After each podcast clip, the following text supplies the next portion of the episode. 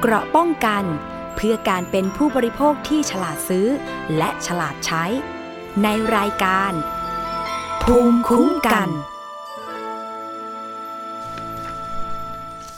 สวัสดีครับ ยินดีต้อนรับคุณผู้ฟังทุกท่านนะครับ เข้าสู่รายการภูมิคุ้มกันครับ รายการเพื่อผู้บริโภคนะครับ ที่จะนำเสนอสาระความรู้ไว้ให้ท่านนั้นมีเกราะป้องกันภัย ไม่ให้ถูกหลอกจากการซื้อขายสินค้าและบริการที่ไม่เป็นธรรมครับผม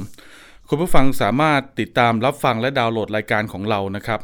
ได้ชะเอ่อหลากหลายช่องทางนะครับ ทั้งเว็บไซต์ Facebook นะครับที่แอปพลิเคชันก็มีนะครับ YouTube ก็มีครับ ผ่านทางไทย PBS Podcast รวมถึงติดตามผ่านทางสถานีวิทยุชุมชนนะครับ ที่อ่ารวมถึงสถานีวิทยุภาคีเครือข่ายของเราที่ดาวน์โหลดรายการไปร่วมออกอากาศครับ วันนี้ผมมีหลากหลายเรื่องราวครับ คุณผู้ฟังมาเล่าให้ฟังนะครับ มาเตือนภัยกันนะครับ เกี่ยวกับประเด็นการซื้อขายสินค้าและบริการต่างๆ อัปเดตกันอย่างนี้ก่อน ในส่วนของลูกค้าประกันภัยนะครับ ในส่วนของบริษัทพุทธธรรมประกันภัยจำกัด ที่ก่อนหน้านี้ออกมาร้องเรียนนะ ว่าเขาเนี่ยไม่สามารถที่จะเบิกเคลมเงินจากบริษัทพุทธธรรมประกันภัยได้ เกี่ยวกับประกันโควิด -19 เจอจ่ายจบ วันนี้มีความคืบหน้าสั้นๆครับ คือคอปพและทางบริษัทนะครับมาคุยกันถึงแผนงานครับ หลังจากที่มีบริษัทมหาชนนะครับ เข้าไปร่วมลงทุน เพิ่มทุนกับพุทธธรรมประกันภัยแล้วนะครับมีแผนการจ่ายเงินยังไงนะครับ เดี๋ยววันนี้น่าจะทราบความคืบหน้ากันเขาประชุมร่วมกับคอปพกันอยู่นะครับ อันนี้ก็เป็นคืบหน้านะครับที่ประเด็นที่เราเคยนำเสนอไป ส่วนประเด็นที่จะมาพูดคุยเตือนภัยกันวันนี้นะครับ เกี่ยวกับเรื่องการขายรถยนต์ใครที่ผ่อนรถไม่ไหวหรืออยากจะขายรถนะครับ แต่ยังติดสัญญาเช่าซื้ออยู่ระมัดระวังให้ดีครับคุณผู้ฟังครับ เพราะว่าการขายรถโดยไม่เปลี่ยนสัญญานั้น อาจจะนำมาซึ่งปัญหาและความเดือดร้อน อย่างเช่นเคสนี้ครับที่จังหวัดสมุทรสาครประกาศขายรถผ่าน Facebook ครับแล้วก็มีคนมาซื้อไปนะครับ แต่ว่าไม่ได้เปลี่ยนสัญญาให้เรียบร้อย เมื่อเอาไปแล้วก็ไม่ยอมผ่อนต่อครับ นำไปสู่การทวงถามของไฟแนนซ์นะครับ จนถูกทวงหนี้นะครับ ตอนนี้ยังไม่ถูกฟ้องแต่ในอนาคตถ้ายังเป็นแบบนี้อยู่ก็ไม่แน่เหมือนกันนะครับ มีสายคุณอรพินครับ เป็นผู้เสียหายจากสวอ่าจังหวัดสมุทรสาครนะครับ คุณอรพินสวัสดีครับ ค่ะ สวัสดีค่ะ คุณอรพินครับไปขายรถให้เขาได้ยังไงครับ คือรถเราติดเช่าซื้ออยู่หรอหรือยังไง ติดเช่าซื้อค่ะพอดีว่าเศรษฐกิจยุคเนี้ยค่ะ เศรษฐกิจมันแบบไม่ดีอรพินผ่อนไม่ไหวอะค่ะ ครับ อรพินก็เลยแบบตัดสินใจโพสต์ลงใน Facebook กลุ่มหนึ่ง ครับ แล้วหลังจากนั้นอะก็มีแบบคนสนใจติดต่อมา ก็คือคุณคุณเบียร์เนี่ยค่ะ ครับ คือชายคนหนึ่งชื่อในเบียร์ ค่ะเขาก็ใช่ค่ะ อืมเขาว่าไงครับ เขาทักมาเขาบอกว่าสวัสดีค่ะสนใจรถนะ อะไรเงี้ยเขาก็ถามรายละเอียดเรา ครับ ว่ารถอะรุ่นอะไรปีอะไรเงี้ยค่ะ ขายดาวเท่าไหร่ ใช้ไฟแนนซ์ของอะไรอย่างเงี้ยค่ะพี่ ครับ คุณผู้ฟังเชื่อไหมครับเคสนี้นะในเบียร์เนี่ยคือมาดูรถถึงบ้านเลยใช่ไหมฮะ ใช่ค่ะพี่มาถึงสมุทรสาครเลย อืมพอ แล้ว เจ หลั อ งจากที่เขามาดูค่ะ ครับ เขาก็พยายามแบบพยายามแบบว่า อยากจะปิดการขายแบบเร็วๆสองสามวันอย่างเงี้ยค่ะ แต่ทางเราก็บอกว่า เออยังยังไม่ไอ้นี่นะ ยังไม่ได้ขายนะอะไรเงี้ยค่ะ มันเป็นยังไง ห ค ลั รับ งจากที่ ที่ เขามาดู ที่ที่เหมือนกับว่าเขาจะเร่งปิดจ็อบปิดดีลตรงเนี้ย ก็คือเหมือนกับประมาณว่าพอเขามาดูรถเสร็จแล้วใช่ไหมคะเขาคบอรั ก บ ว่าเขาถูกใจรถ อืม เขาอ่ะจะเอารถอ่ะไปบรรทุกทุเรียนช่วงช่วงนั้นคือหน้าหน้าทุเรียนจันทร์นะคะพี่ ครับ อ่าเขาบอกเขาทำสวนทุเรียนค่ะ ครับ แต่เขาก็พูดจาแบบพูดจาได้เชื่อถือมากเป็นคน อ๋อ ดีเลยอะค่ะ คือผมรีบใช้รถนะ ผมจะเอาไปทำมาหากินอะไรเงี้ย ใช่ เหรอ ใช่ค่ะ อืม จะรีบเอาไปตัดทุเรียนในสวนอย่างเงี้ยค่ะ พี่ โอ้ใช่แล้วช่วงที่ขายรถคือ เหตุเกิดเมื่อเดือนเมษายนถูกต้องไหมครับ ถูกต้องค่ะ เออช่วงนั้นกำลังเข้าสู่ช่วงใกล้ๆหน้าทุเรียนเลยนะเอ๊ะรู้ว่าช่วงนั้นเป็นหน้าทุเรียนเลยหรือเปล่าเนาะกำลังออกเลยนะ หน้าทุเรียนเลยค่ะพี่ อืม ใช่ เจอเขา อืมเขาก็เร่งเร่งทางเรามา มันมีอะไรที่เราสัมผัสแล้วเรารู้สึกไว้ใจเขาถึงขั้นว่าขายรถโดยไม่เปลี่ยนสัญญาให้เขานะครับ อันนี้คือแบบเขาพูดคุยกับเราอย่างเงี้ยค่ะ ครับ เหมือนแบบ อืมเขาเหมือนเขาพูดเหมือนแบบเขาจริงใจนู่นนี่นั่น อืม เขาก็พูดว่าเออเขากลัวโดนเขาก็กลัวโดนหลอกเหมือนกันหนูก็บอกเออ เราก็กลัวโดนหลอกเหมือนกันค่ะอะไรเงี้ย ครับ อืม พูดแบบเชื่อถือมาก อืม เป็นรถอะไรครับ ค่ะพี่ เป็นรถกระบะพ่อกค่ะ กระบะคอก หัวเดี่ยวไหมฮะ หรือว่าแคป ใช่ส่วนเดียวค่ะ หัวเดี่ยวเนาะยี่ห้อรุ่นอะไรครับ ใช่ คุณนรพิน นี่ก็โตโยต้าค่ะไฮรักรีโว โตโยต้ารีโวหัวเดี่ยว ใส่คอก ใช่ สีอะไร ใช่ ครับ ค่ะ สีเทาค่ะ สีเทาเนาะสีเทาที่ออกอ่า อืม เข้มๆดำๆหน่อยไหมฮะหรือว่าเป็นสีบรอนซ์แบบสีเงิน สีแบบเข้มๆออกแบบเหมือนทางน้ำตาลนิดนึงอะค่ะ อืมครับผม เขาเรียกว่าสีอะไรนะ ขับสองหรือขับสี่ครับ ทราบไหม อะไรนะคะพี่ เป็นเป็นรถขับเคลื่อนแบบขับสองล้อหรือสี่ล้อ อันนี้หนูไม่ทราบอะค่ะ อืม คือตอนเนี้ยที่ที่ผมถาม อืม อย่างนี้คุณผู้ฟังคือเนื่องจากว่ารถเนี่ยถูกเชิดหายไป แล้วตอนนี้ก็ยังติดตามรถไม่ได้นะครับ ตอนนั้นที่ตกลงราคากันตกลงกันยังไงครับ คุณอรพิน ตอนนั้นเราตกลงขายดาวอะค่ะห้าหมื่น อืม ค่ะ แล้ว แล้วก็เอารถไปได้เลย อ้าวแล้วตัวไฟแนนซ์แล้วสัญญาล่ะครับ ก็เราตกลงกับเขาว่าตกลงกับอรพินว่า ถ้าเกิดถ้าแบบว่า ถ้าเกิดครบแบบไอ้ที่มันจะต้องเปลี่ยนสัญญาได้แล้วอะเขาอะจะมาเปลี่ยน อ๋อ นี่แสดงว่าเรายังผ่อนรถไม่ครบปีป่ะฮะ ใช่ค่ะ ใช่ไหมมันเลยยังเปลี่ยนสัญญาไม่ได้ ใช่ค่ะ อืม ครับ ผมมันเหลือหลายเดือนไหมครับ คุณอรพิน ตอนนั้นที่ประมาณสักห้าเดือนสี่ห้าเดือนประมาณเนี้ยค่ะ ถึงจะเปลี่ยนสัญญาได้ อืม อ๋อ ก็คือออกรถมาได้ อุ้ยไม่กี่เดือนเองนี่ ประมาณสักหกเดือน หกเดือนเจ็ดเดือน ใช่ เอง ค่ะ ใช่ไหมฮะ ใช่ค่ะพี่ อืมทำไมตอนนั้นถึงตตัดสินใจประกาศขายให้คนอื่นทำไมถึงไม่ไปเดินไปหาไฟแนนซ์หรือว่าคุยกับทางลิสซิ่งอะครับ เราบางครั้งเราคิดว่าแบบ เราก็อยากได้ทุนคืนนิดนึงอย่างเงี้ยค่ะ พี่ที่ อ๋อ ตอนที่ประ ครั กาศ บ ขายเราคิดว่า เออ ถ้าเกิดเราอ่ะ ขายได้เราก็ขายถ้าขายไม่ได้เราก็เออ ให้เงินยึดไปอย่างเงี้ยค่ะ ครับ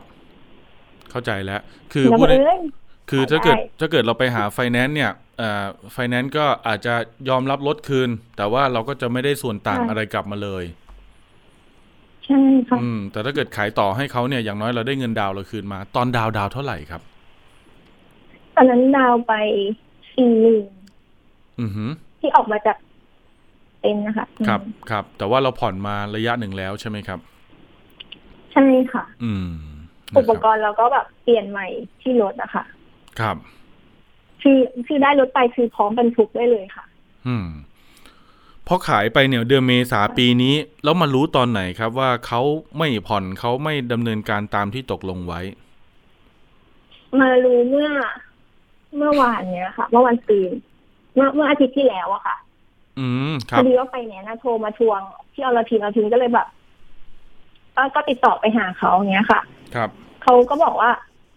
ติดโควิด อย่างเงี้ยนะคะพี่ เดี๋ยวชำระให้นะอะไรเงี้ยเขาก็คือจะผัดมาเรื่อย ครับ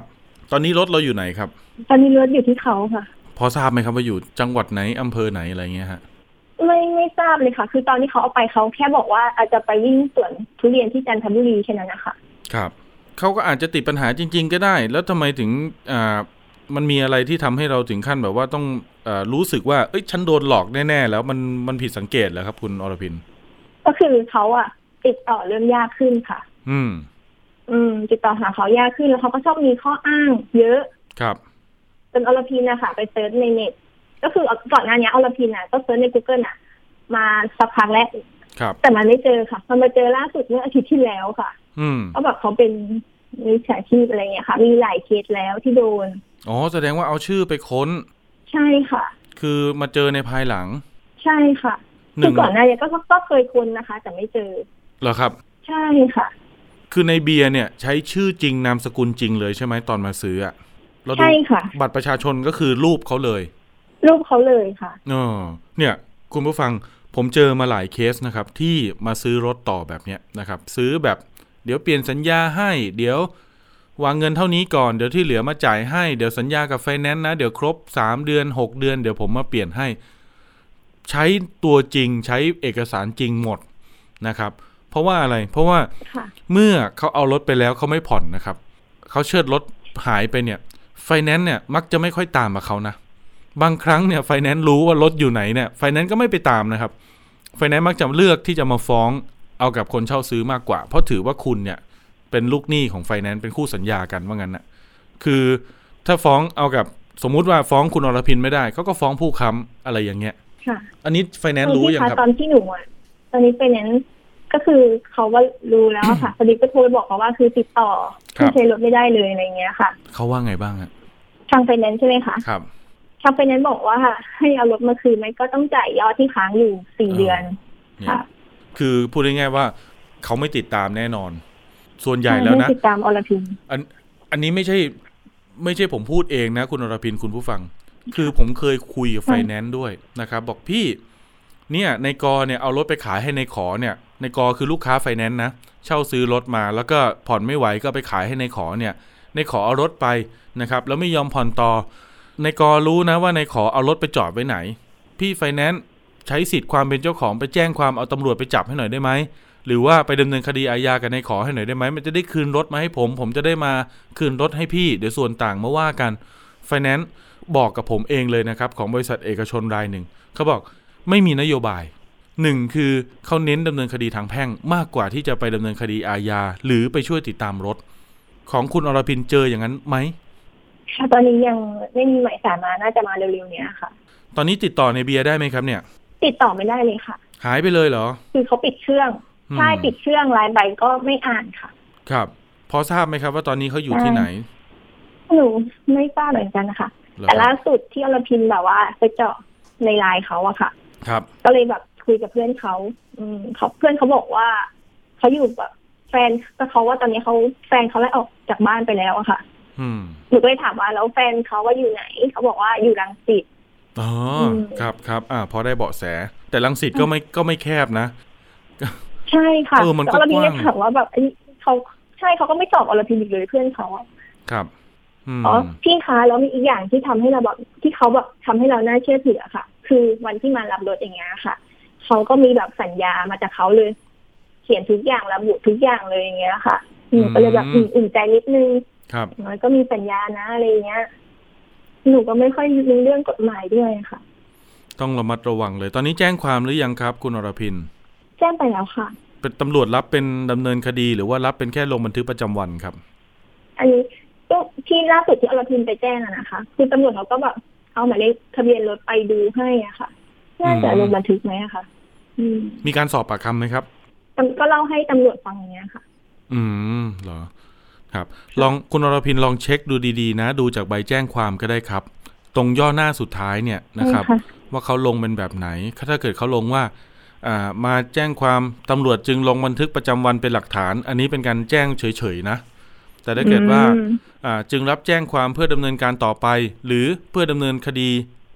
ทางกฎหมายต่อไปอะไรอย่างเงี้ย ถือว่าเป็นการรับแจ้งเป็น ของ ค อร ดี พินเขาบอกว่า ได้รับคำร้องทุกข์ได้ตามกฎหมายแล้ว และจะได้ทำการสอบสวนต่อไปค่ะ อ๋ออย่างนี้ถือว่าเป็นการรับแจ้งเป็นคดีครับ เดี๋ยวตำรวจเขาคงจะ อ่า ต้องไปติดตามรถนะครับ แล้วก็ส่งหมายเรียก ค่ะ ไปที่ในเบียร์ไปตาม ค่ะ ที่อยู่ที่ที่บัตรประชาชนเขาระบุไว้อะไรอย่างเงี้ยนะครับ ค่ะ แจ้งที่สพไหนครับ สพบ้านแถวค่ะ สพบ้านแพ้วนะ จังหวัดสมุทรบ้านแพ้ว สาคร สาครเนาะอืม ใช่ นะครับ ค่ะ ได้ครับ เดี๋ยวยังไงเดี๋ยวผมประสานทีมข่าวครับ คุณผู้ฟังลองพูดคุยกับทางท่านพนักงานสอบสวนเจ้าของสำนวนดูว่าตอนนี้สถานการณ์ทางคดีเป็นยังไงบ้างนะครับ แล้วเดี๋ยวยังไงความคืบหน้า เดี๋ยวเรามาติดตามกันนะคุณอรพินนะ ค่ะ ขอบคุณมากนะคะ ได้ครับผมยังไงสู้ๆครับ เดี๋ยวตามรถก่อนนะครับ ส่วนหนี้ไฟแนนซ์เดี๋ยวค่อยว่ากัน ใช่ นะครับเอารถมาคืนให้ได้ก่อน เป็นกำลังใจให้นะครับ คุณอรพิน ค่ะ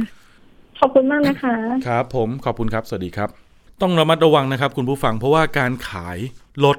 ลักษณะแบบนี้นะครับ สัญญาเนี่ยมันเป็นชื่อเรานะครับรถนะไปแล้วนะครับ แต่ว่าสัญญายังอยู่นะครับ ถ้าเกิดว่ารถหายไปเนี่ย ท่านต้องแบกรับภาระหนี้ทั้งหมดเลยกรณีเนี้ยของคุณอรพินนะยังเหลือหนี้ leasing เนี่ยอีก 5 0 0แสนถ้าตามรถกลับมาคืนไม่ได้ อันนี้ยุ่งเลยครับหนี้ก้อนใหญ่เลยนะครับ ต้องระมัดระวัง คุณผู้ฟังครับเคสต่อมาครับเกี่ยวกับรถยนต์เหมือนกันนะครับผมเห็นแล้วน่าสนใจมาก มีครอบครัวหนึ่งอยู่ที่จังหวัดนนทบุรีครับเขาร้องเรียนว่าไม่ได้รับความเป็นธรรม ไปทำสัญญาซื้อรถป้ายแดงกับศูนย์โชว์รูมรถแห่งหนึ่งนะครับที่จังหวัดปทุมธานีใกล้ๆนี่แหละ วางเงินดาวน์ไป 20%ครับแต่เมื่อทำสัญญากู้แล้วเนี่ยไปดูรายละเอียดกับเพราะว่าอ้าวเงินดาวน์ที่ รับไปเนี่ยนะครับมันไม่ได้หักราคารถเต็มทั้งหมดครับ เพราะมันมีบางส่วนถูกหักไปซื้ออาพวก อุปกรณ์ต่างๆ ที่มันระบุเป็นรายการของแถม ซึ่งผู้ร้องเรียนเขาตั้งข้อสังเกตว่าเอ๊ะอย่างนี้มันไม่เป็นไปตามที่โฆษณาหรือที่ตกลงกันไว้หรือเปล่า ก็เลยออกมาร้องเรียนแล้วก็มาเล่าให้เราฟังนะครับ เดี๋ยวเรามีสายจากคุณเจี๊ยบครับ คุณเจี๊ยบสวัสดีครับ ค่ะสวัสดีค่ะคุณอาม คุณเจี๊ยบครับไปติดต่อซื้อรถนี่ตอนที่ตกลงกับเซลล์ หรือคนที่ขายรถให้เราเขาว่ายังไงอ่ะ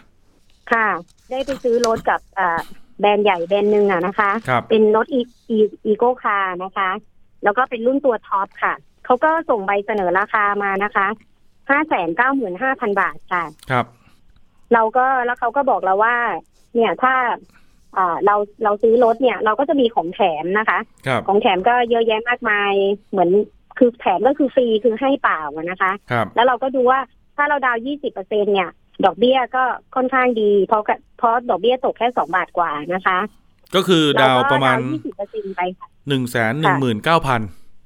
ถูกไหมครับ ใช่ค่ะ อืม ครับ ค่ะใช่ค่ะ เราก็ดาว 20เปอร์เซ็นค่ะ ค ที รับ นี้เราเอ่อพอเราก็ได้ความที่คนที่คนที่เป็นเซลล์ขายให้เราเนี่ยเป็นถึงระดับผู้จัดการโชว์รูมอะค่ะ ครับ มันโอ้โหเป็นความไว้ใจด้วย แล้วก็เราเลือกแบรนด์นี้ เพราะเราก็เห็นว่า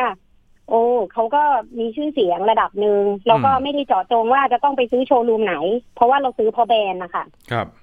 แล้วเราก็มองว่ารถรถรถตัวนี้ก็ดี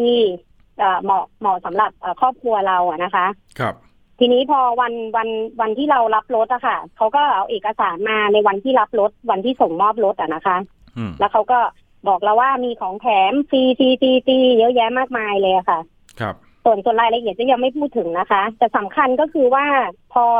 หลังจากที่เราได้รับรถแล้วอะค่ะ ในประมาณเกือบสองอาทิตย์เนี่ย เราก็ได้รับสัญญา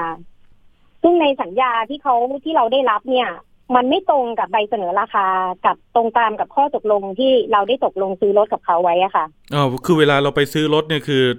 คุยกับเซลล์เนี่ยก่อนทำสัญญาหรือว่าตกลงซื้อขายกันเนี่ย มันจะมีเหมือนใบโน้ตใช่ไหมครับ ที่เซลล์เขาจะเขียนว่า ดาวเท่าไหร่ลดอ่าส่วนลดเท่าไหร่ของแถมอะไรยังไงบ้าง ยอดกู้ไฟแนนซ์เท่าไหร่ถูกต้องไหมฮะ ใช่ค่ะ ใช่ค่ะ เราเราก็ได้รับใบเนี้ยค่ะ เราเราก็มีใบนี้ว่า อ่า เราซื้อรถเนี่ย ในราคาที่เป็นตัวท็อปเนี่ยห้าแสนเก้าหมื่นห้าพันแล้วเราก็ดาวยี่สิบเปอร์เซ็น ครับ แล้วเราก็จะมีอ่ายอดเงินที่คงเหลือที่จัดไปแนนซ์เนี่ยสี่แสนกว่าบาท อืม คือก็แบบนี้เลยค่ะ แล้วเราก็โอ้ก็ข้อเสนอดี แล้วเราก็ไม่ แล้วเราก็เป็นอะไรที่เราก็รู้สึกว่าเราพอใจอะค่ะ ค แล้ รั ว บ เราก็เรายืนเราก็ยืนยันว่าเออในใบเสนอราคาที่เขาเสนอมาเนี่ยมันโอเคแล้ว ทีนี้พอเราได้รับสัญญาค่ะ สัญญาเนี่ยกลับกลายเป็นสัญญาที่ไม่ตรงตามที่เราเราได้ตกลงกับเขา มันไม่แล้วก็ไม่ตรงตามใบเสนอราคาด้วย มันไม่ตรงยังไงครับ คืออย่างนี้นะคะ คือในใบในใบสัญญาเช่าซื้อที่เราได้เนี่ยกลับกลายเป็นว่าจากห้าแสนเก้าหมื่นห้าพันเนี่ย มันเป็นราคาลดเพิ่มขึ้นเป็นหกแสนหนึ่งหมื่นบาท อุ้ย ซึ่งซึ่งอันเนี้ยเราเราก็แปลกใจว่า เอ๊ะ อีกหมื่นหมื่นกว่าบาทเนี่ยมาจากไหน เออหมื่นห้าเลยนะครับ เนี่ย ใช่ค่ะ ครับ มามาจากไหนไม่ทราบเลย แล้วก็เงินดาวของเราอะค่ะ จากที่เราดาวยี่สิบเปอร์เซ็นแสนกว่าบาทเนี่ย ก็เหลือแค่เก้าหมื่นหกพัน ครับ แล้วก็แล้วแล้วพอเขาเอาตัวเงินเนี่ยไปจัดไฟแนนซ์ให้เราคือห้าแสนกว่าเลยค่ะ ทำไม แล้วก็อัตราดอกเบี้ยเนี่ย อัตราดอกเบี้ยเนี่ยกลับกลายเป็นว่า มาบอกมาในสัญญาเนี่ย ก็ตัวเงินมันก็ไม่ถึง 20เปอร์เซ็นอยู่แล้ว ครับ อัตราดอกเบี้ยก็เลยพุ่งไปถึง 5.08เปอร์เซ็นต์ อืม โอ้ซึ่งอัตราดอกเบี้ยสูงมากค่ะ โอ้ กระทบหลายอย่าง อันนี้คือคุณเจี๊ยบเนี่ยวางเงินดาวยี่สิบเปอร์เซ็นเป็นเงินสด ใช่ไหมครับ หรือสั่งจ่ายผ่าน เงิน เช็ค เงิน อะ ดา ไร ว อย่าง เงิน งี้ ดาว 20เปอร์เซ็นต์ก็เป็นอย่างนี้นะคะ คือทางทางผู้จัดการเนี่ยค่ะ บอก ครับ ว่าที่โชว์รูมเนี่ยจะมีส่วนลด 50,000นะคะ อ่า แล้วแล้วตัวจิ๊กเองเนี่ยก็อ่าได้โอนได้โอนเงินน่ะ ให้กับให้กับท่านผู้จัดการเนี่ย ไปหกหมื่นเก้านะคะ อ๋อ ครับ ที ค นี้ รับ ค่ะเนี่ยค่ะ คือเป็นในใบเสนอราคาเขียนชัดเจนเลยค่ะ ว่าคุณขายรถให้เราอ่ะ เงื่อนไขนี้ อืม แล้วตัวท็อปเนี่ย ของที่คุณแถมแล้วบอกว่าฟรีเนี่ย ก็มีตามรายการทั้งหมดเลยค่ะ คือฟรีคือให้เปล่า ครับ แต่มันกลับกลายเป็นว่า พอเรามาได้รับสัญญาค่ะ วันวันที่เจ๊ได้รับสัญญาเช่าซื้อเนี่ย ดิฉันก็นั่งอ่านแล้วตกใจมาก ว่าทำไมทำไมตัวเลขอะ่ะ มันมีราคารถที่เพิ่มขึ้น แล้วเงินดาวน์หายไป แล้วมีดอกเบี้ยอัตราดอกเบี้ยที่แพงขึ้น ซึ่งเราก็รีบรีบไปบันทึกประจำวันเลยค่ะว่าสัญญาเนี้ยไม่ชอบด้วยกฎหมายละ ครับ มัไม่เป็นไปตามข้อตกลงค่ะ อ้าวคุณเจี๊ยบอาจจะ หลังจากนั้น สั่งสั่ง ค่ะ ติดตั้งอุปกรณ์ หรือว่าตกแต่งเพิ่มเติมหรือเปล่า มันก็เลยต้องมีค่าใช้จ่ายเพิ่มขึ้นมามีไหม ไม่มีค่ะ ไม่มีเลยค่ะ อ้าวเหรอ อ่าตัวตัวท็อปตัวนี้เนี่ย อ่า ที่เป็นไม่ใช่เบาะหนังดิฉันก็จ่ายส่วนต่างที่เป็นเบาะหนัง แล้วตัวรถเนี่ยเป็นสีขาวดิฉันก็จ่ายค่าสีมุกสีขาวต่างหากค่ะ อ๋อ ไม่มีค่าใช้จ่ายใด ๆ เพิ่มเลยค่ะ แสด ไม่ ง มี ว่า เลย เพราะว่า แสดงว่าเราซื้อรถเนี่ย เราถือเงินไปเพียงพอกับการดาวน์การจ่ายค่าตกแต่งเพิ่มเติมนู่นนี่นั่นทุกอย่างอยู่แล้ว ไม่ได้เป็นการไปแบบว่า ใช่ เอ่อค่ะพี่ช่วยเขาเรียกว่าซับดาวน์ให้หน่อย ใช่ไหมฮะ แบบเหมือนประมาณว่าอ่าพี่พี่เอาวงเงินมาช่วยเป็นเงินดาวน์ให้หนูหน่อยอะไรอย่างนี้ไม่ใช่ คือทางผู้จัดการเสนอค่ะ ครับ ทางผู้จัดการผู้จัดการเนี่ยเสนอตั้งแต่ใบเสนอราคาเลยค่ะ ครับ เขาเสนอให้เราแบบนี้ว่ารถตัวเนี้ยกำลังจะเป็นอ่ารุ่นที่ตกรุ่นนะและ อ่า อาจจะไม่ผลิตแล้ว เอ่อเดี๋ยวจะมีโฉม เรา ใหม่ แล้ มาว เราก็มองว่า อืม อุ๊ยรถตัวนี้ดี โฆษณาดี แล้วแบรนด์ก็ดัง ครับ มาจากต่างชาติเราก็เห็นโอ้ดังอ่ะ แล้วเขาก็โชว์รูมเยอะ อืม เราก็น่าจะเหมาะสำหรับครอบครัวเรา เราเน้นเรื่องความปลอดภัยอะค่ะ ครับ เราเชื่อในตัวแบรนด์มาก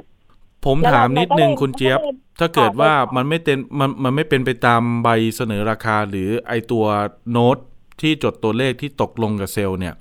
แล้วตอนทำสัญญาทำไมเราถึงเซ็นได้อ่านไหม เออในตอนทำสัญญาเป็นอย่างนี้นะคะเขาให้เราเนี่ยเซ็นไปก่อน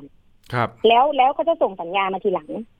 อืม ซึ่งเราซึ่งเราก็ไว้ใจค่ะ ไว้ใจบอกตรงว่า เราก็ซื้อรถมาหลายคันนะคะ ครับ แล้วเราก็ระดับผู้จัดการมาดูแลเราเนี่ย เราก็มั่นใจเลยค่ะ มั่นใจมาก โอโชว์รูมดูใหญ่โต มีแบรนด์ดี แล้วก็ไปตรงไหนก็เจอค่ะ ครับ เราถือว่าเราเป็นผู้บริโภคที่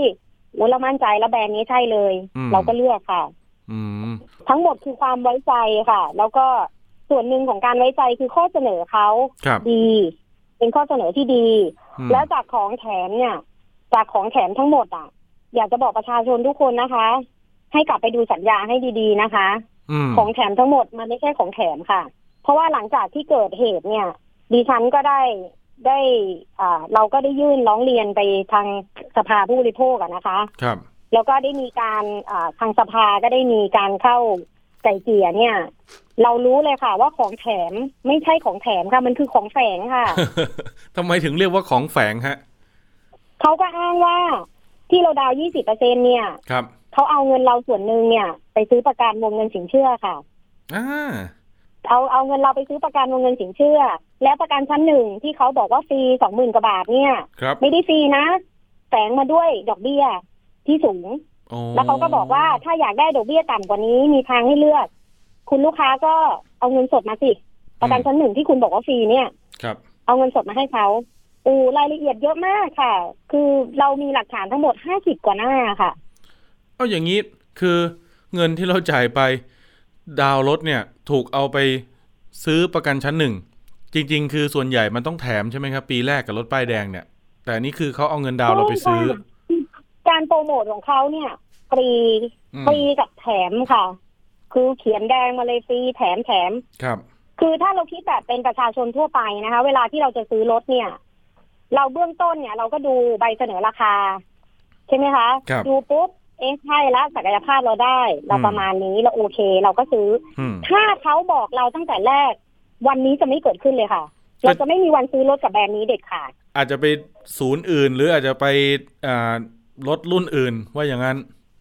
แบรนด์อื่นใช่ค่ะ อืม นี่เป็นครั้งแรกที่ครอบครัวเราเนี่ย ประสบพบเจอค่ะ ครั้งแรกจริง ครับ ๆ แล้วก็การแถมเนี่ย มันไม่ควรถูกมาหลอกลวงผู้บริโภคในการที่บอกว่าฟรี พอถึงเวลาที่มาเจาะจงดูตัวเลขแล้วเนี่ย คุณก็มาอ้างว่ามันไม่ได้ฟรีนะ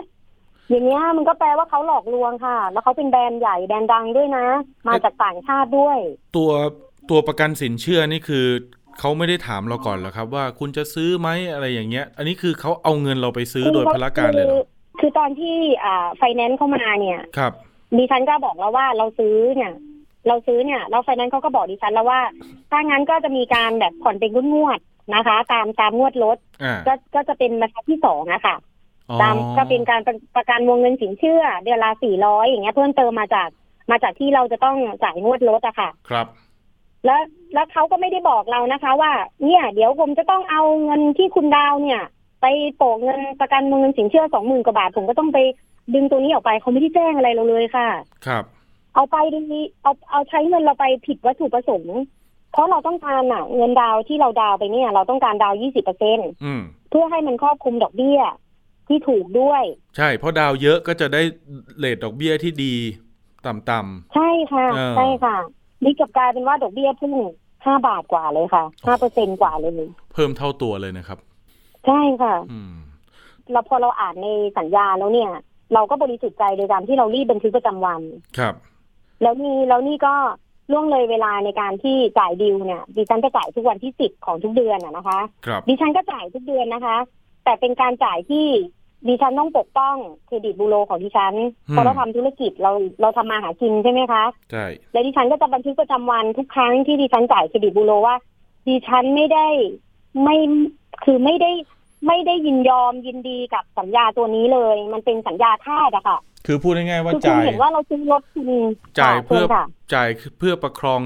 อ่าเครดิต รักษาเครดิต แต่ ใช่ ไม่ได้ ค่ะ แต่ไม่ได้จ่ายเพื่อยอมรับการเป็นหนี้ในสัญญานี้ ใช่ค่ะ อ่า ใช่ค่ะ อืม ร้องเรียนไปที่ไหนบ้างครับ คุณเจี๊ยบครับ เอ่อเราก็ร้องเรียนไปที่สภาผู้บริโภคอะค่ะ เพราะว่า ครับ เรามองว่าเป็นเรื่องโดยตรง ครับ ที่ประชาชนจะได้รับความยุติธรรม อืม แล้วก็เรื่องนี้ควรจะเป็นเรื่องที่สำคัญอีกเรื่องหนึ่งที่ภาครัฐต้องเข้ามาดู ครับ ว่ามันเกิดเหตุการณ์แบบนี้ได้ยังไง แล้วที่สำคัญเลยอะค่ะ ทางศูนย์เนี่ยทางศูนย์หรือแม้กระทั่งผู้บริหารระดับสูงเขาก็พูดเลยค่ะว่าเขาก็ทำแบบนี้กับทุกคน ฮะ ใช้คำพูดแบบนี้เลยนะคะเขาบอกว่าเขาทำแบบนี้กับทุกคนเนี่ย ครับ เราไม่เห็นทุกคนอ่ะ แบบใครอ่ะจะลุกขึ้นมาพูดอะไรเลย หรือมาร้องเรียนเขา อืม ทำไมเราต้องมาร้องเรียนเขาโอ้นี่น่าเป็นห่วงประชาชนคนไทยมากเลยค่ะ คือถ้าเขาพูดแบบนี้แล้วเนี่ยดิฉันก็เป็นห่วงสำหรับทุกคนที่ตาสีตาสาชาวบ้านอย่างพวกเราอ่ะ ครับ ซื้อรถอ่ะเก็บ อืม เงินมาเพื่อที่จะซื้อรถเอามาอำนวยความสะดวกในการทำมาหากินเนี่ย เป็นเงินที่หามาด้วยน้ำพักน้ำแรงเนี่ย แต่กลับกลายมาเจอเจ้าของแบรนด์ที่พูดจาแบบนี้ในขณะที่เราซื้อเข้าไปแล้วเนี่ย เหมือนเราไม่มีค่าเลยค่ะ ครับ พอซื้อไปแล้วเราต้องรับสัญญาทาสเขาให้ได้อะค่ะ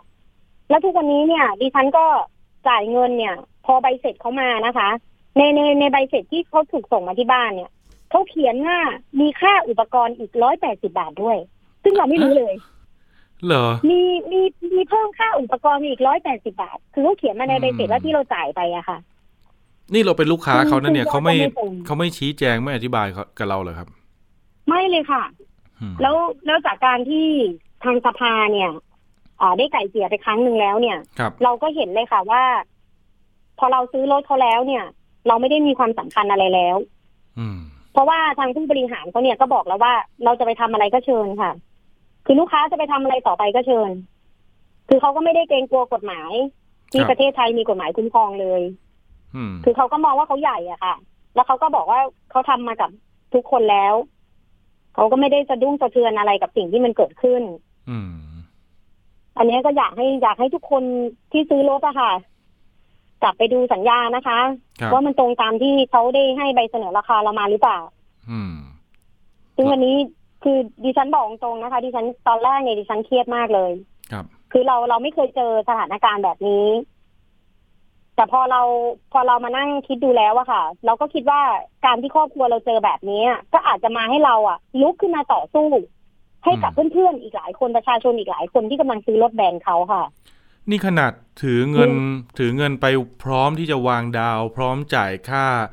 สีค่าอะไรต่างๆ ส่วนต่าง ใช่ค่ะ พร้อม ค่ะ ถ้าเกิดเป็นลูกค้าคนไหนที่เงินไม่พร้อมแต่อยากออกรถแล้วไปใช้วิธีการคือโอเวอร์เครดิตมาเอาวงเงินมาซับดาวน์อะไรอย่างเงี้ย โอ้คงจะโดนรายจ่ายอีกหลายรายการเลยนะครับ เนี่ยอย่างเงี้ย ใช่ค่ะ อืม ถ้าทุกท่านไม่ได้อ่านสัญญา อย่าดิฉันก็ไม่มั่นใจเลยว่าอะไรจะเกิดขึ้นกับทุกคนบ้าง เพราะคุณผู้ฟังเชื่อไหมครับ ไอ้ตัวส่วนลดเงินสดหรือว่าไอ้ตัวเอ่อวงเงินอะไรก็แล้ว แต่ที่มาช่วยซับดงซับดาวอะไรเงี้ยที่ศูนย์เขาให้เรานะ เวลาให้เรามาเนี่ย เราต้องจ่ายภาษีมูลค่าเพิ่มในส่วนนั้นเองนะครับ รู้สึกจะเจ็ดเปอร์เซ็นตนะในส่วนของห้าหมื่นนี่คือคุณเจี๊ยบก็ต้องจ่ายไหมฮะ คือเขาในสัญญาเนี่ยเขาคิดมาละเอียดถี่ถ้วนเลยค่ะ อืม เก็บทุกเม็ดค่ะ เห็นไหมตั แล้ว วก็เป็น ส่วน สัญ ลด ญาที่ไม่ที่ไม่เป็นธรรมด้วย ส่วนลด ค่ะ ห้าหมื่นนี่ภาษีเนี่ยที่ถูกคิดเนี่ยศูนย์ไม่ได้ออกนะครับลิสซิ่งไม่ได้ออกนะ ลูกค้าเนี่ยเป็นคนออกตังค์นะครับ ที่จะต้องจ่ายให้แก่รัฐตรงนี้ต้องระมัดระวัง ค่ะ ของแถมอาจจะเป็นของแฝงว่าอย่างนั้น ใช่ค่ะ ทำไงต่อดีครับคุณเจี๊ยบกับเรื่องนี้ เรื่องนี้ก็ถือว่ายังไงต้องช่วยประชาชนนะคะ นอกจากครอบครัวตัวเองจะเดือดร้อนจากเรื่องนี้แล้วนะคะ ประสบพบเจอ ครับ ด้วยครอบครัวตัวเองแล้วเนี่ย ครับ ดิฉันก็อยากจะเตือนภัยให้กับประชาชนทั่วประเทศ อืม ที่ซื้อรถนะคะ หรือกำลังจะซื้อหรือที่ซื้อแล้วอะค่ะ ก็ต้องกลับไปดูสัญญา แล้วถ้าเอ่อคิดว่านึกอะไรไม่ออกอะเราก็ต้องใช้สิทธิ์ของเราในการเป็นประชาชนนะคะก็ต้องยื่นคำร้องมาที่สภาผู้บริโภค แล้วก็หลังจากนี้อะค่ะ ครับ ยังไงครอบครัวของเจ๊ต้องเดินหน้าต่อนะคะ อืม เราก็จะมีเดินหน้าต่อไปอีกหลายหน่วยงาน แล้วก็รวมถึงสถานทูตด้วย แล้วก็กระทรวงการต่างประเทศ อืม คือเรื่องนี้เป็นเรื่องของนายทุนต่างชาติที่เข้ามาทำมาหากินในประเทศไทย ครับ แล้วจะบอกว่า เอ้ย เอเย่นทั้งหลายที่เป็นโชว์รูมทั้งหลายเนี่ยเป็นคนไทย อืม คุณก็เขาเขาปฏิเสธอะค่ะเขาบอกว่าก็แล้วแต่โชว์รูมเป็นข้อเสนอของโชว์รูม แต่คุณอย่าลืมว่าเราซื้อเพราะแบรนด์คุณนะคะ คุณออกโฆษณาทุกวันค่ะ แล้วแล้วคุณจะคุณจะทำให้เราตกเป็นสัญญาทาสแบบเนี้ย เรามองว่าประชาชนคนไทยไม่ควรได้รับความอายุติธรรมอะค่ะ ครับ สิ่งที่มันเกิดขึ้นเนี่ย มันมันทำให้รู้เลยว่า เขามาทำมาหากิน แต่เขาไม่เขาไม่ได้เขาเรียกว่าไม่ได้มีความเป็นคนนะคะไม่ได้มีจริยธรรมคุณธรรมคุณธรรมมากพอในการประกอบธุรกิจของเขาอะค่ะ คือเขามองว่าเขาเขาเขาไม่ค่อยได้แคร์หรือว่าสนใจในในปัญหาของคุณเจี๊ยบ ซึ่งเป็นลูกค้าของเขา โอ้เรียกง่าย ๆ ว่า ถ้าเราซื้อรถเขาไปแล้วเนี่ย เรา ครับ หมาเลยค่ะดิฉันขอใช้คำแรงๆเลยนะคะ ครับ เราหมาเลยค่ะคำพูด อืม ของเราเนี่ยเขาก็บอกเลยค่ะว่าเอออยากจะไปลูกค้าอยากจะทำอะไรต่อจากนี้เชิญเลย น่า ไม่นอกจากไม่ได้ให้ความสนใจแล้วเนี่ย ก็ยังใช้คำพูดที่ดูถูกเราว่า เนี่ย ถ้าไม่มีส่วนลดเนี่ย ลูกค้าก็ไม่มีปัญญาซื้ออย่างเงี้ยค่ะ โอ้โหเขาพูด ซึ่ง เดี๋ยวนะ โอ้โห เขาพูดถึงขนาดนั้นเลยเหรอ ขอโทษนะที่มีคนเสนอให้เราอ่ะ เออ อืม ครับ เนี่ย คือ ค่ะเราเราไม่คาดคิดว่าเราจะได้ยินจากแบรนด์นี้นะคะ เดี๋ยวนะคือคือปัญหาเกิดก็เจรจากันไป แต่คือถึงขั้นต้องพูดว่าถ้าเกิดไม่มีส่วนลดให้คุณก็ไม่มีปัญญาซื้อรถผมหรอกเนี้ยเหรอ ใช่ค่ะ อุ้ย ใช่ค่ะ ทำไมแรงจัง แล้วระดับระดับระดับหัวหน้าด้วยนะคะ ที่พูดใช่ค่ะ หัวหน้าจากแบรนด์หรือว่าหัวหน้าจากศูนย์ครับ ผู้บริหารค่ะ โอ้เหรอครับ ตาย ดิฉันเจ ตา อย หมดเลยค่ะ ไม่น่า คือ เชื่อ จริงๆอ่ะที่เราที่เราส่งเรื่องมาทาง ค ไท รับ ยพีบีเอสเนี่ย ครับ เพราะว่าเราเจอมาหมดแล้วค่ะ เรา อืม เรามองว่าทำไมเขามาทำมาหากินแล้ว ฟังดูมันชั่วร้ายจังเลยอ่ะ มันไม่มีความเมตตาอะไรเลยเหรอทั้งที่เราเป็นลูกค้า แล้วคุณอยู่ในประเทศไทยคุณขายรถได้ก็คุณขายให้กับใครอ่ะ คุณขายให้ประชาชนคนไทยอ่ะ ครับ เรื่องเหล่านี้ต้องต้องเปิดโปงอ่ะ ต้องเปิดเผยให้ทุกคนทราบ จะได้เตือนภัยแล้วก็เก็บเอามาดูทุกครั้งในการที่จะซื้อรถ หรือว่าที่มีรถอยู่แล้วแล้วเอาสัญญาหยิบมาดูค่ะ มันเป็นความเป็นธรรมที่เราควรต้องดูค่ะ ได้นะครับ ก็เดี๋ยวเรื่องนี้นะครับ คืบหน้าอย่างไร เดี๋ยวเรามาอัปเดตกันอีกทีนะครับ คุณเจี๊ยบครับ ทางสภาหรือว่าจะมีการยื่นฟ้องขอยกเลิกสัญญายังไงแจ้งมาหน่อยนะครับ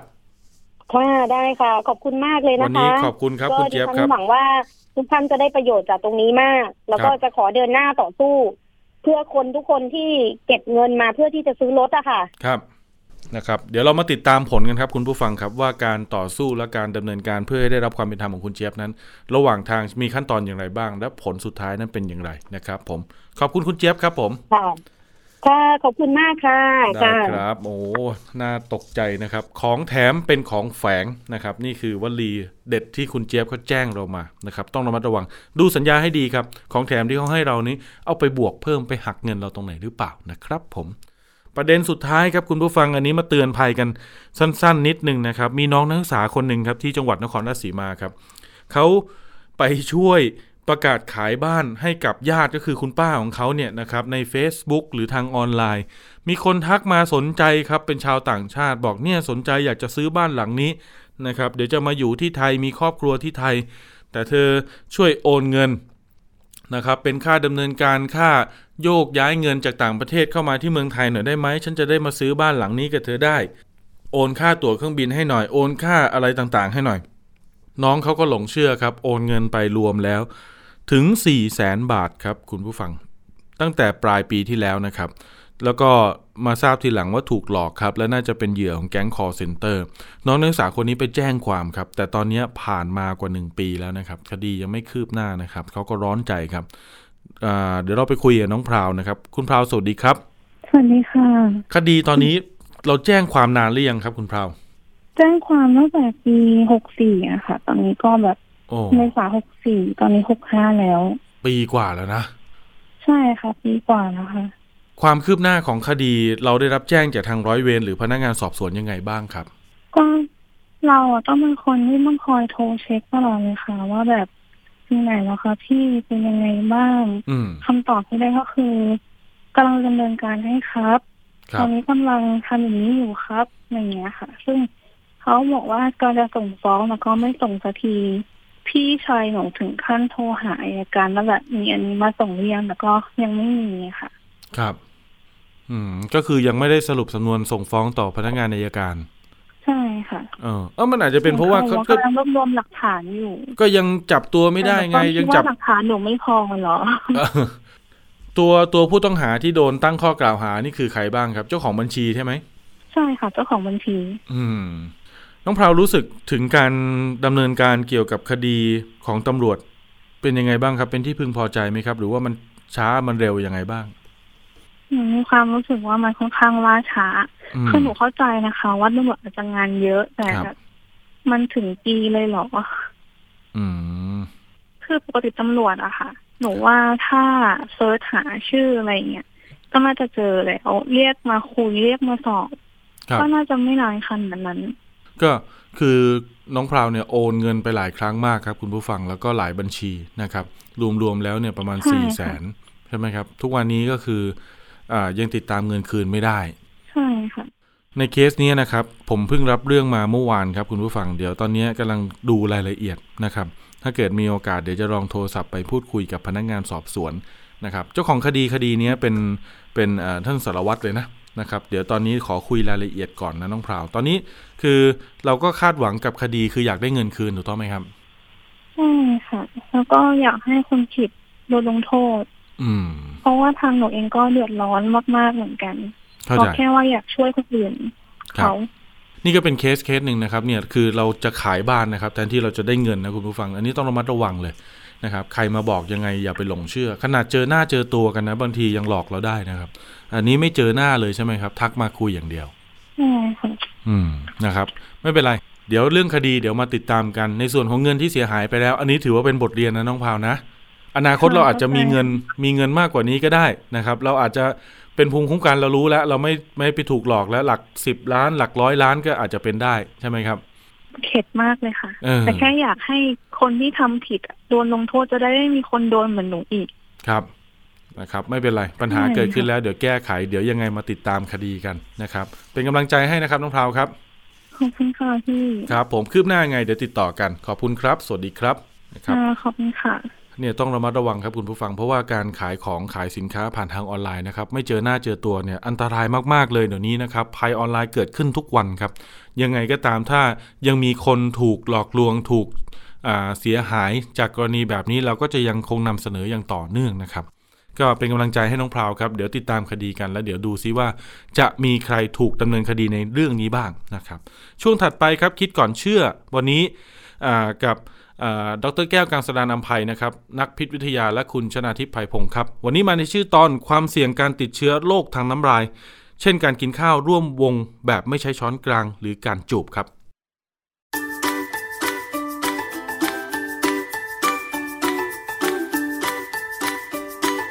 ช่วงคิดก่อนเชื่อ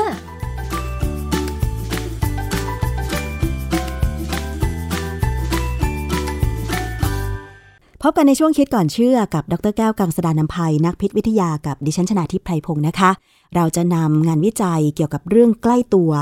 มาอธิบายกันให้คุณผู้ฟังได้เข้าใจง่าย ๆ ค่ะ โดยมีข้อมูลทางวิทยาศาสตร์ในการอ้างอิงนะคะ ก็เป็นเรื่องของอาหารหรือสินค้า หรือสิ่งที่อยู่รอบตัวเรานี่แหละค่ะ วันนี้นะคะเรามาคุยเกี่ยวกับเรื่องของความเสี่ยงการติดเชื้อโรคทางปากกันนิดนึงคุณผู้ฟัง ตอนนี้เนี่ย มนุษย์เราต้องระวังเป็นอย่างมากนะคะ นอกจากจะมีโรคเดิมๆที่เกิดขึ้นแล้วเนี่ย ก็ยังมีโรคใหม่ๆ เช่นโควิด -19 เกิดขึ้นอีก ซึ่งอันเนี้ยติดต่อกันง่ายมาก แค่เพียงลมหายใจ ก็ติดโควิด -19 ได้แล้วใช่ไหมคะ แต่ว่าคุณผู้ฟังคะ นอกจากลมหายใจแล้วเนี่ย ก็ต้องระวังเกี่ยวกับเรื่องของน้ำลาย หรือว่าการสัมผัสปากกันด้วยเหมือนกัน เพราะว่ามีบางโรคค่ะ ที่ติดต่อกันทางน้ำลาย ที่เราได้ข้อมูลมาก็อย่างเช่น โรคไวรัสตับอักเสบ A B หรือ C ใช่ไหมคะ แต่ทีนี้มันมีงานวิจัยอะไรไหมเกี่ยวกับความเสี่ยงการติดเชื้อโรคทางปากอย่างเช่น เราเห็นในละครในหนังที่พระเอกนางเอกอาจจะมีฉากเลิฟซีน หรือว่าจุ๊บปากกันเนี่ย ความเสี่ยงตรงนี้จะมีไหมต้องไปถามอาจารย์แก้วค่ะ อาจารย์คะ ความเสี่ยงการติดเชื้อทางปาก โดยเฉพาะ การสัมผัสปากกันการจุ๊บกันเหมือนในละครอย่างเงี้ยเอ่องานวิจัยมีไหมคะอาจารย์ คืองานวิจัยความจริงมันเป็นตำราไปแล้วก็มีนะ มีความเป็นจริงที่เกิดขึ้นเช่นเอ่อละครทีวี ปัจจุบันเนี่ยของไทยเราเนี่ยเขาจูบปากกันจริง อืม ๆเขาเอาปากชนกันจริง เพื่อ คืไม่เหคมืวามสม ไม่ได้ จริง ใช้มุมกล้อง ซึ่งอันเนี้ยผมมีความรู้สึกว่ามันเสี่ยง เพราะว่าอย่างเคยมีเขาสัมภาษณ์ดาราคนหนึ่ง ซึ่งผมชอบนะดาราคนนี้เขาเล่าหมดเปลือกเลยสิบปีในวงการเขาบอกว่าบางครั้งเนี่ยต้องจูบปากเนี่ยกับคนที่เป็นพระเอกเนี่ยเขาไม่ใช่พระเอกเขาไม่ใช่นางเอกเขาเป็นตัวนางเขาเรียกว่านางรองมั้งตัวเขาเองเนี่ยแปลงฟัน แต่ผู้ชายที่มาเข้าบวชนะพระเอกนี่แหละ ไม่แปลงฟันเขาบอกบางคนปากเหม็นมาก ซึ่งอันนี้เขามองแค่ความเหม็นของปาก แต่เขาไม่ได้มองว่าน้ำลายเนี่ยมีปัญหาได้นะ อื ผมเนี่ยถูกสอนมาแต่เล็กเลยนะ จากโรงเรียนด้วยจากแม่ด้วยว่าเอ่อเวลากินข้าวเนี่ยใช้ช้อนกลางนะ ค่ะ เพราะว่าน้ำลายเนี่ยบางทีมันนำเชื้อ โดยเฉพาะที่กลัวมากคือซิฟิลิส อ๋อ ผมก็ไม่แน่ใจว่าซิฟิลิสเนี่ยนำนำด้วยน้ำลายหรือเปล่านะ ค่ะ แต่ว่าแม่สอนเลยว่าต้องใช้ช้อนกลาง หรือว่าเวลาไปเชียร์กีฬาเนี่ยอย่ากกินน้ำร่วมแก้วกับคนอื่น ซึ่งผมก็เห็นคนอื่นเขาก็ใช้กันเยอะมากนะบางทีแก้วเดียวเนี่ยใหญ่ๆเนี่ยก็ส่งต่อกันแล้ว ผมว่าเขาเสี่ยงกันมาก แต่ผมจะไม่กิน ผมไม่ดื่มน้ำนะสมัยเชียร์กีฬา ค่ะ ผมก็ยังไม่เคยเป็นโรคที่เขากลัวกันมากเกี่ยวกับน้ำลายคือไวรัสตับอักเสบ A คือถ้าเป็น B เนี่ยถ้าเป็นไวรัสตับอักเสบ B เนี่ยมันจะติดต่อทางเลือด คือใช้เข็มฉีดยา เจาะหูอะไรแบบเนี้ยนะจะเป็น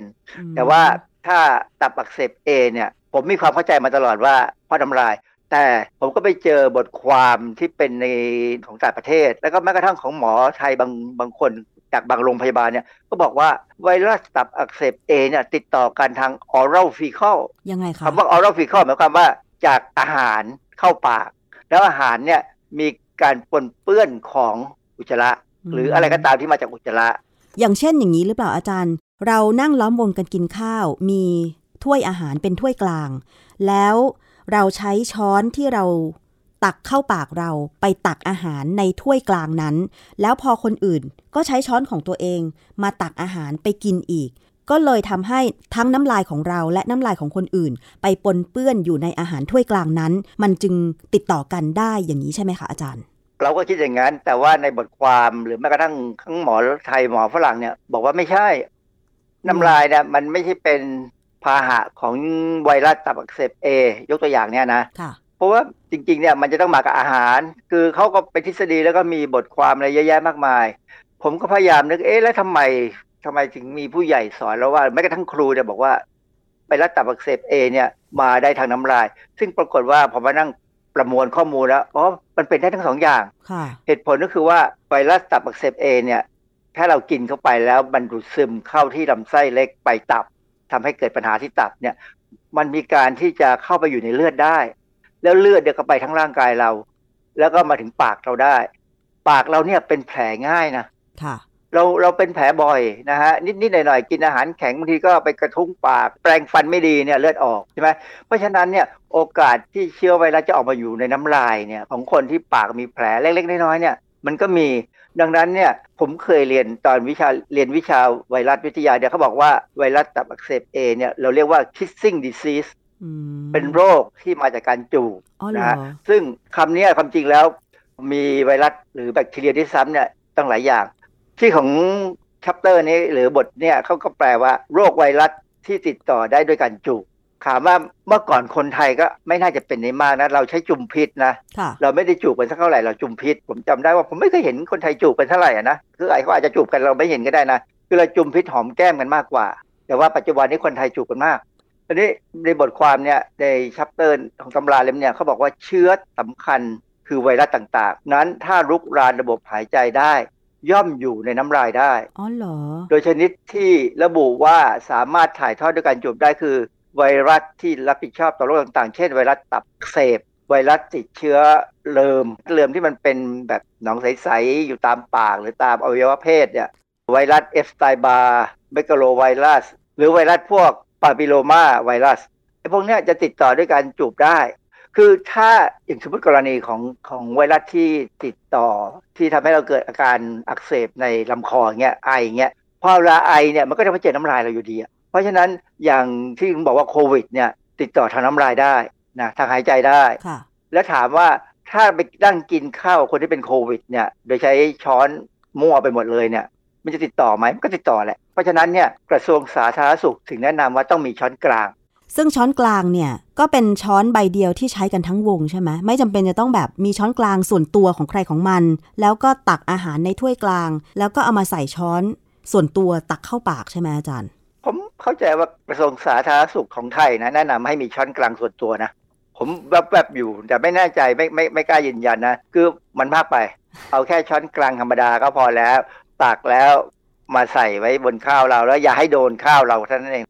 อาจารย์แล้วมันมีเชื้ออย่างอื่นอีกไหมจากงานวิจัยที่ว่าติดกันทางน้ำลายหรือแม้แต่ ไม่ได้จูบกันโดยตรง แต่อาจจะเผลอไปรับน้ำลายมาจากแก้วหรือช้อนหรืออะไรอย่างเงี้ยค่ะอาจารย์ ในหลักการแล้วเข้าที่ผมพูดไปทั้งหลายเชื้อนั้นก็ก็ทำให้เราตายง่ายแล้วอะจริงๆมันน่าจะมีมากกว่านี้นะ ค่ะ ก็คงศึกษาต่อไปเช่นไอ้คังทูมเงี้ยหรือคนที่เป็นวัณโรคเงี้ยจะติดไหม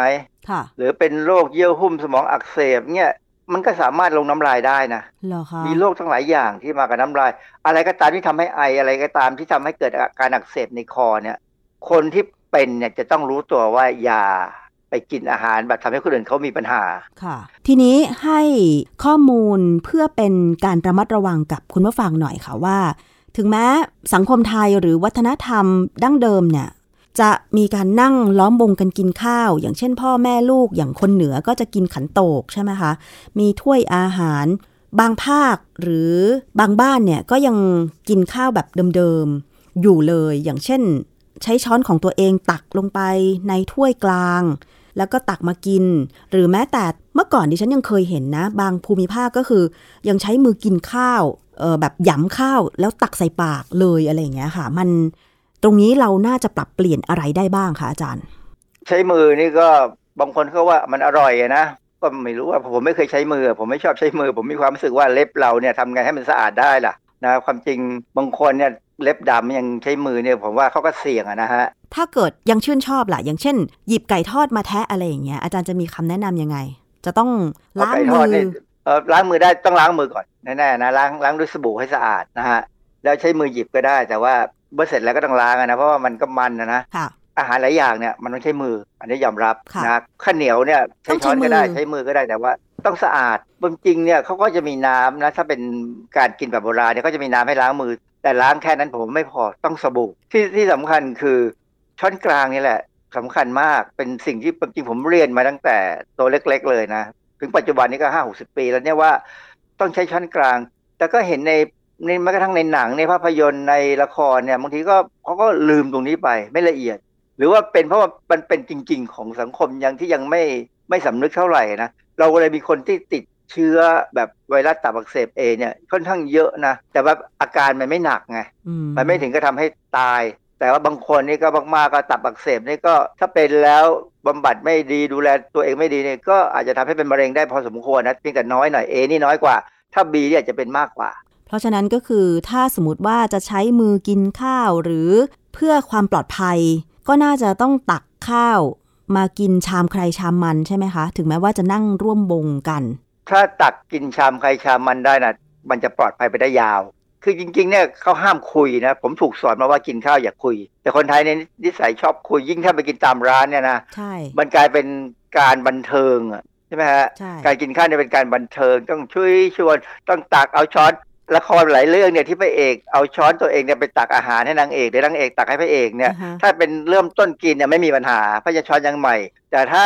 ใส่ปากแล้วเนี่ยผมว่าไม่ควรจะปล่อยให้มีการตักอาหารให้อีกนะ ต่อให้ สวยหรือหล่ออยังไงก็น่ากลัว ค่ะ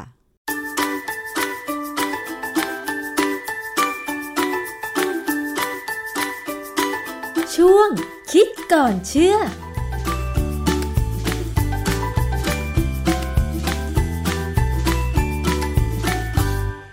ครับคุณผู้ฟังครับทั้งหมดนี้ก็เป็นสาระความรู้นะครับที่อยากจะมาเตือนภัยกันนะครับ มาเล่าให้เห็นถึงรูปแบบของมิจฉาชีพ หรือคนที่จะมาหลอกลวงเรานะครับ ว่าเขาใช้